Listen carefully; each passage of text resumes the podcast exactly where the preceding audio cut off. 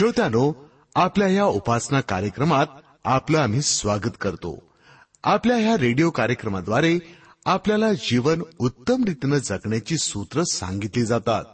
संसाराचा हा भवसागर पार करायचा असेल तर आपल्याला आध्यात्मिक गोष्टींकडे लक्ष लावावंच लागेल. या जगात राहून जर नश्वर जगी गोष्टींच्या मागे आम्ही लागलो ना तर हा भवसागर पार होणार नाही मनाची सुंदरता पावित्र्य नष्ट करतात या भौतिक गोष्टी. पण आपलं मन ईश्वर चरणी तादात्म्य पावलं तर आम्हाला स्वर्ग लोकाचा आनंद लाभेल. याबद्दल अधिक जाणून घेऊया आपल्या या कार्यक्रमाद्वारे. आपल्या उपासनेची सुरुवात करूया या गीतानं. विश्वास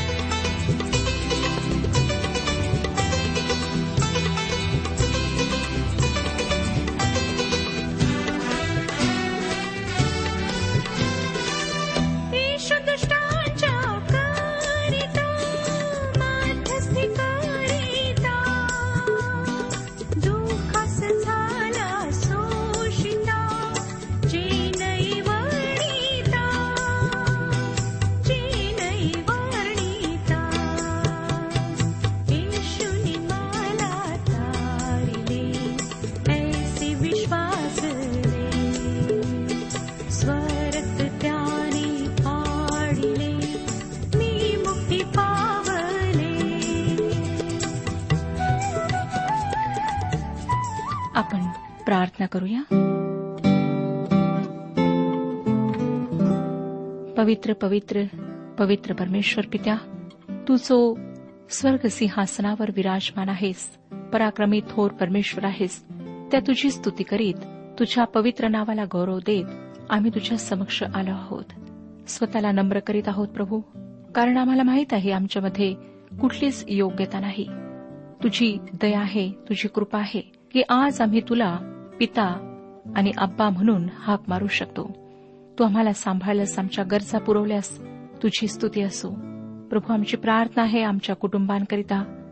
आमच्या कुटुंबांना तू सुरक्षित ठेव. आपला आशीर्वाद पाठव. आमच्या लेकरांना तू सांभाळ. वाईट मार्गावर जाण्यापासून तूच त्यांना रोखून ठेव. तुझ्या मार्गावर चालण्याकरिता त्यांचं मार्गदर्शन कर. आजच्या वचनाच्याद्वारे प्रत्येकाशी बोल.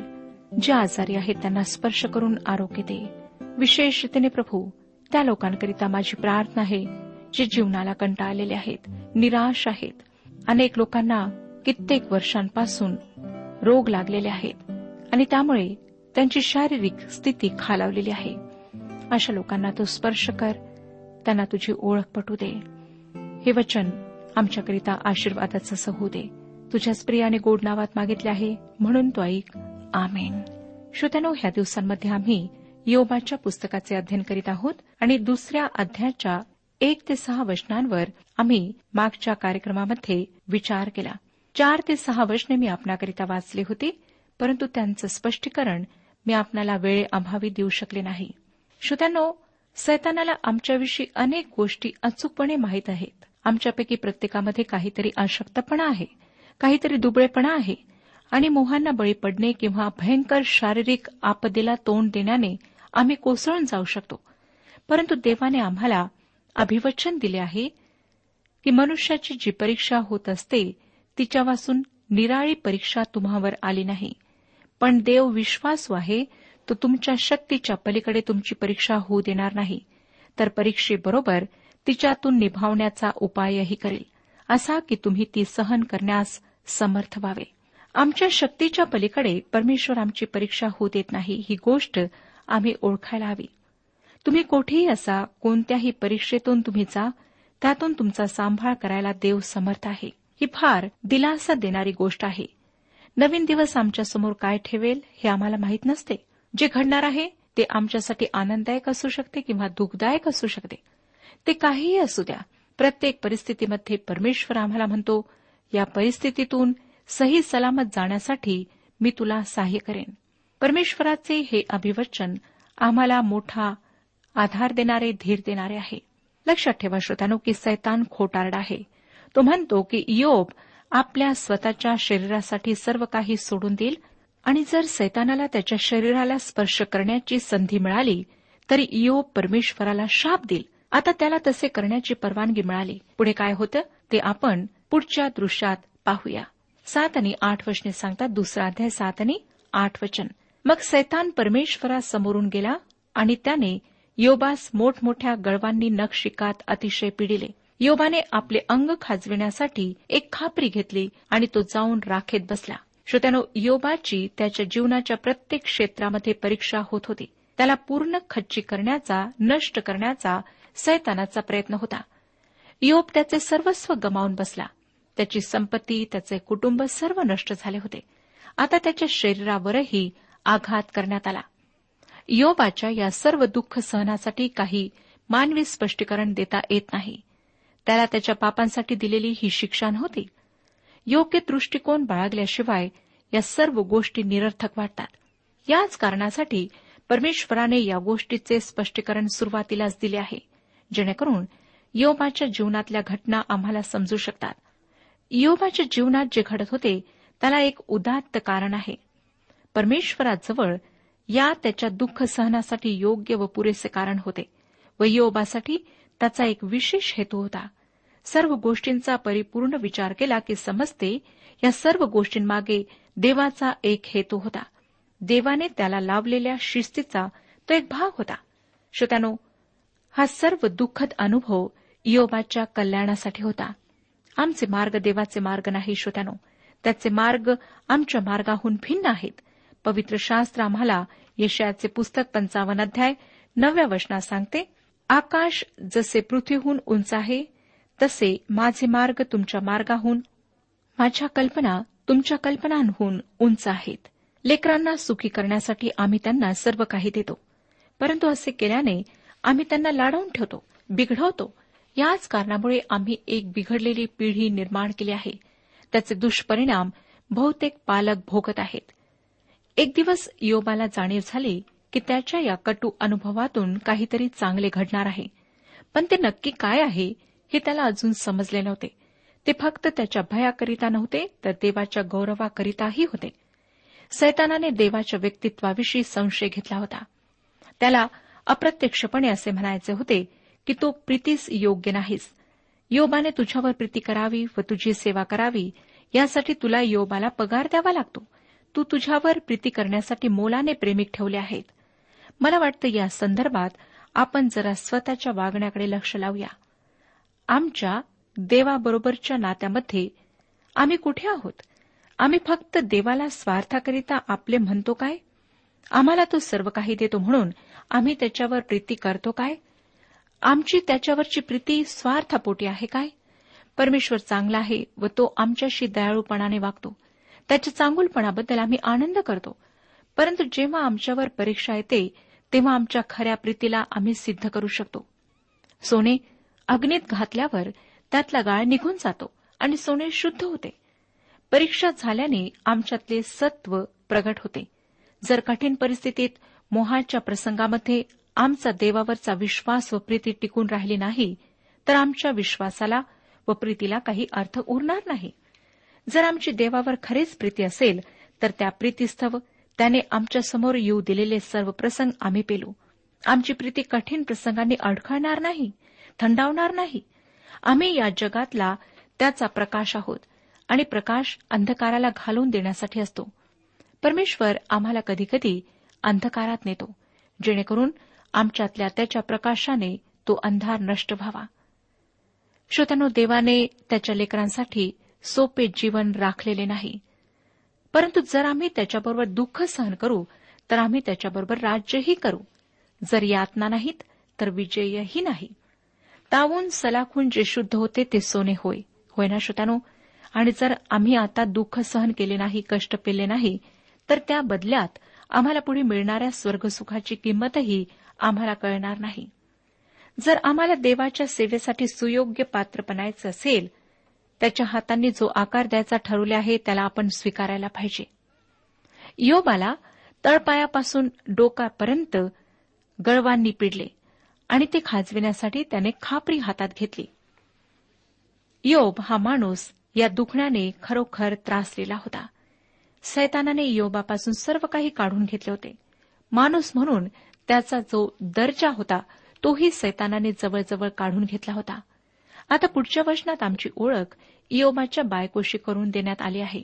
नववचन वचन वाचूया दुसरा अध्याय नववचन तेव्हा त्याची स्त्री त्याला म्हणाली तुम्ही अजून सत्व धरून राहिला आहात काय? देवाचे नाव सोडून द्या आणि मरून जा. सैतानाने या माणसाला इतके पिडले आहे की त्याला स्वतःला माणूस म्हणून घ्यायची सुद्धा इच्छा होत नाही. त्यात त्याची बायको त्याला एक विलक्षण सल्ला देते. देवाला शाप देऊन तू मरून जा हा खरोखर विचित्र सल्ला आहे. त्याचे ते दुःख व यातना पाहून ती त्याला असे बोलली हे स्पष्ट आहे. तिचे हे बोलणे त्याच्याविषयीच्या काळजीचे असेल. परंतु श्रोत्यानो मला वैयक्तिकरित्या वाटतं की ती आध्यात्मिकरित्या बाळकाप्रमाणे असावी. म्हणजे तिच्यात काही समंजसपणा नव्हता. योबा इतका तिचा देवावर दृढ आणि मजबूत विश्वास नसावा. ती काहीशी उथळ स्वभावाची असावी. नाहीतर देवाला शाप देण्याचा सल्ला तिने कधीच दिला नसता. देवाच्या अनेक सेवकांच्या पत्नी मला योबाच्या पत्नीप्रमाणे वाटतात. आपल्या पतीला कटू प्रसंगात साथ देण्याऐवजी आपल्या अविश्वासाने व मूर्खपणाने त्या त्यांना खचवून टाकतात.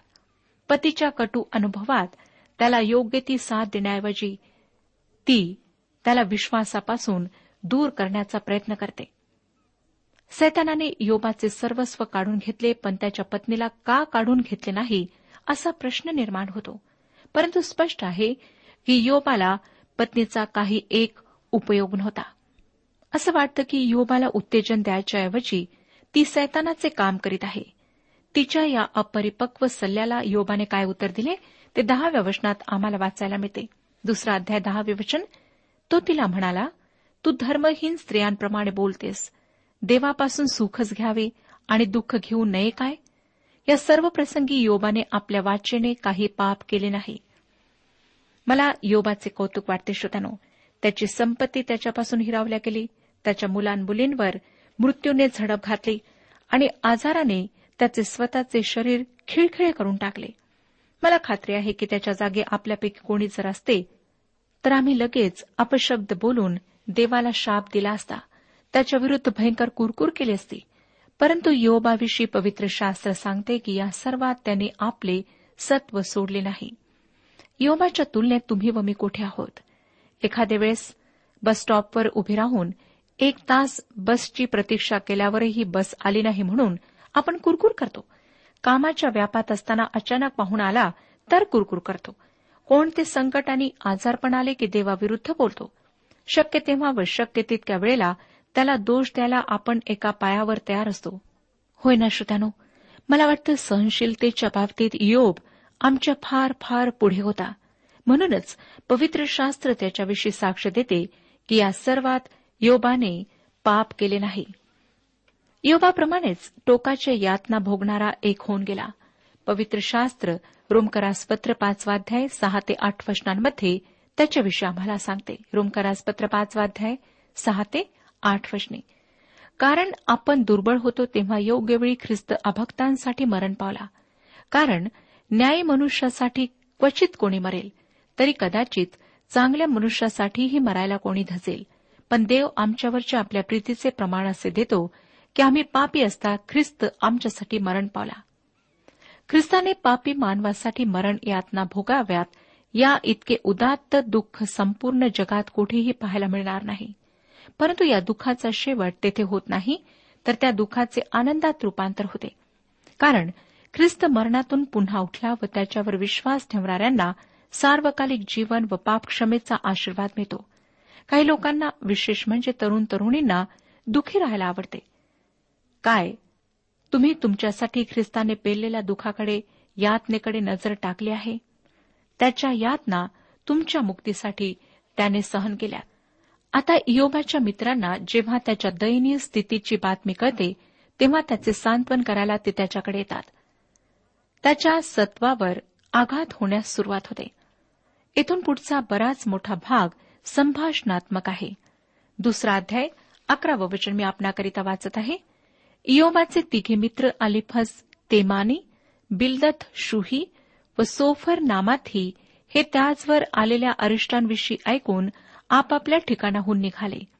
इयोबाकडे आपण मिळून जावे व त्याच्या संकटाबद्दल खेद प्रदर्शित करून त्याचे समाधान करावे असा त्यांनी संकेत केला. श्रोत्यानो आमची ओळख इयोबाच्या मित्रांबरोबर करून देण्यात आली आहे. त्यांचा आपण नीट परिचय करून घेऊया. अलिफज हा तेमाने होता आणि उत्पत्तीचे पुस्तक छत्तीसावा अध्याय दहा आणि अकरा या वचनानुसार तेमान हा एसावाचा नातू होता. बिलदद हा शुही होता आणि उत्पत्तीचे पुस्तक पंचवीसावा अध्याय व त्याच्या दुसऱ्या वचनानुसार तो अब्रामाचा पुत्र होता. सोफर हा नामाथे होता आणि नामा हे ठिकाण उत्तर अरेबियातले आहे. या सत्यांवरून योबाचा काळ आमच्या लक्षात येतो व त्याच्या राहण्याच्या ठिकाणाचा अंदाज आम्हाला बांधता येतो. योब इस्रायलाच्या मूळ पुरुषाच्या काळात होऊन गेला असे यावरून स्पष्ट होते. हे तिन्ही मित्र योबाबरोबर शोक करायला आले. जोपर्यंत योबावर वाईट प्रसंग आलेले नव्हते तोपर्यंत ते योबाचे चांगले मित्र होते. परंतु योबाच्या या कटू अनुभवामुळे त्यांच्यामध्ये व योबामध्ये एक प्रकारची भिंत निर्माण झाली. याचे कारण असे होते श्रोत्यानो की त्यांना देवाचा परिचय नव्हता. आणि देव काही विशिष्ट गोष्टी का करतो हे त्यांना माहीत नव्हते. याच कारणासाठी श्रोत्यानो लोकांच्या जीवनातल्या घटनांचे स्पष्टीकरण करताना आम्ही काळजी घेतली पाहिजे. देवाने अमुक एका व्यक्तीला अमुक एक गोष्ट अमुक एका कारणासाठी केली असे म्हणण्याचा आम्हाला काही एक अधिकार नाही. आपल्या दृष्टीने ते कारण योग्य असेल परंतु तेच कारण आहे याची आम्हाला खात्री देता येणार नाही. हे योबाचे खरे मित्र काय करतात ते आता आपण पाहूया. बारा आणि तेरा वशने पहा. त्यांनी योबास दुरून न्याहाळून पाहिले. तो तो त्यास ओळखिता येईना. मग ते मोठ्याने रडले.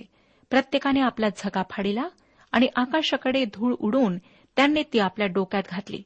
ते सात दिवस व सात रात्री त्याचबरोबर जमिनीवर बसले.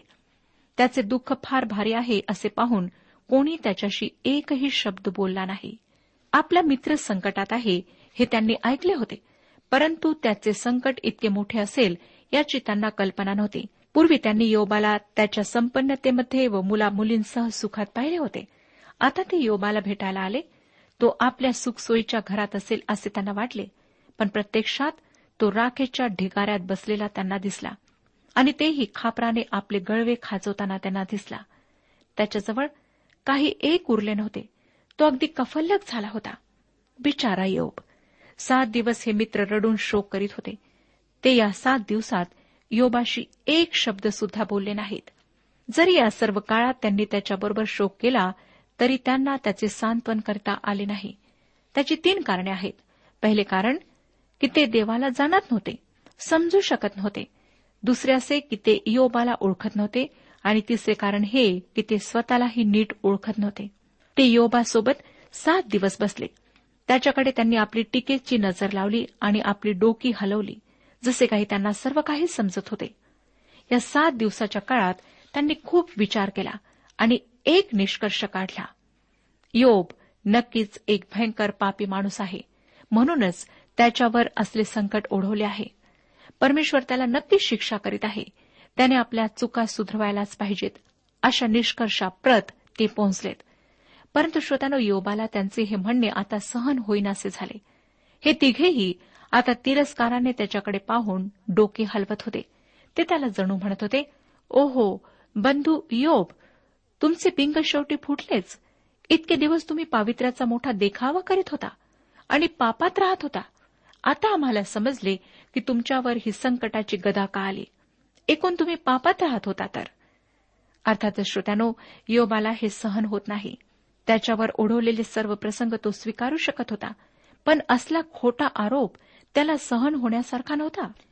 आता त्यांचे संभाषण सुरू होते. योब त्या संभाषणाला सुरुवात करतो.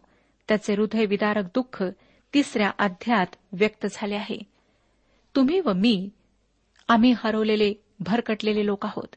आम्ही गळे कापू लबाड खुनी व चोर लोकांमध्ये वावरतो जगतो. आणि म्हणतो छे मी तसा नाही. परंतु ही गोष्ट खरी आहे की आम्ही तसे आहोत. आम्ही असल्याच लोकांपैकी एक आहोत. याच कारणामुळे परमेश्वर आम्हाला आम्ही आहोत तसे स्वर्गात घेऊ शकत नाही.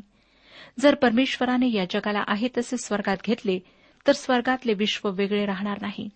ते स्वर्गीय विश्व या जगामुळे या जगासारखेच होऊन जाईल. श्रोत्यानो मला माहीत नाही की तुम्हाला या गोष्टीविषयी काय वाटते पण मला तरी स्वर्गात या जगाची पुनरावृत्ती झालेली आवडणार नाही. स्वर्ग या जगापेक्षा वेगळा असायला पाहिजे. या जगाच्या पुनरावृत्तीला काही अर्थ नाही असेच मला वाटते. देवालाही त्यात काही अर्थ वाटत नसणार. म्हणूनच तो आम्हाला आम्ही आहोत तसे स्वर्गात नेणार नाही. याच कारणासाठी येशू ख्रिस्ताने एका सुशिक्षित सुसंस्कृत व धार्मिक पुरुषाला सांगितले की त्याचा नवा जन्म होणे आवश्यक आहे. मानसशास्त्रज्ञ लोकांची विभागणी नियमित वर्तन असणारे व अनियमित वर्तन असणारे असे करतात. परंतु देवाच्या दृष्टिकोनातून सर्वच पापी आहेत. हा माणूस नावाचा प्राणी अशक्त दुबळा आणि चुका करणारा आहे. त्याचे मानसिक संतुलन बिघडायला फार मोठे कारण लागत नाही. आमच्यापैकी कोणीही सहज मानसिकरित्या असंतुलित होऊ शकेल. माणूस मानसिकरित्या दुबळा आहे आणि त्याचे वागणे अनियमित बनणे सोपे आहे. या माणसासाठी परमेश्वराने आधाराच्या काठ्या दिल्या आहेत.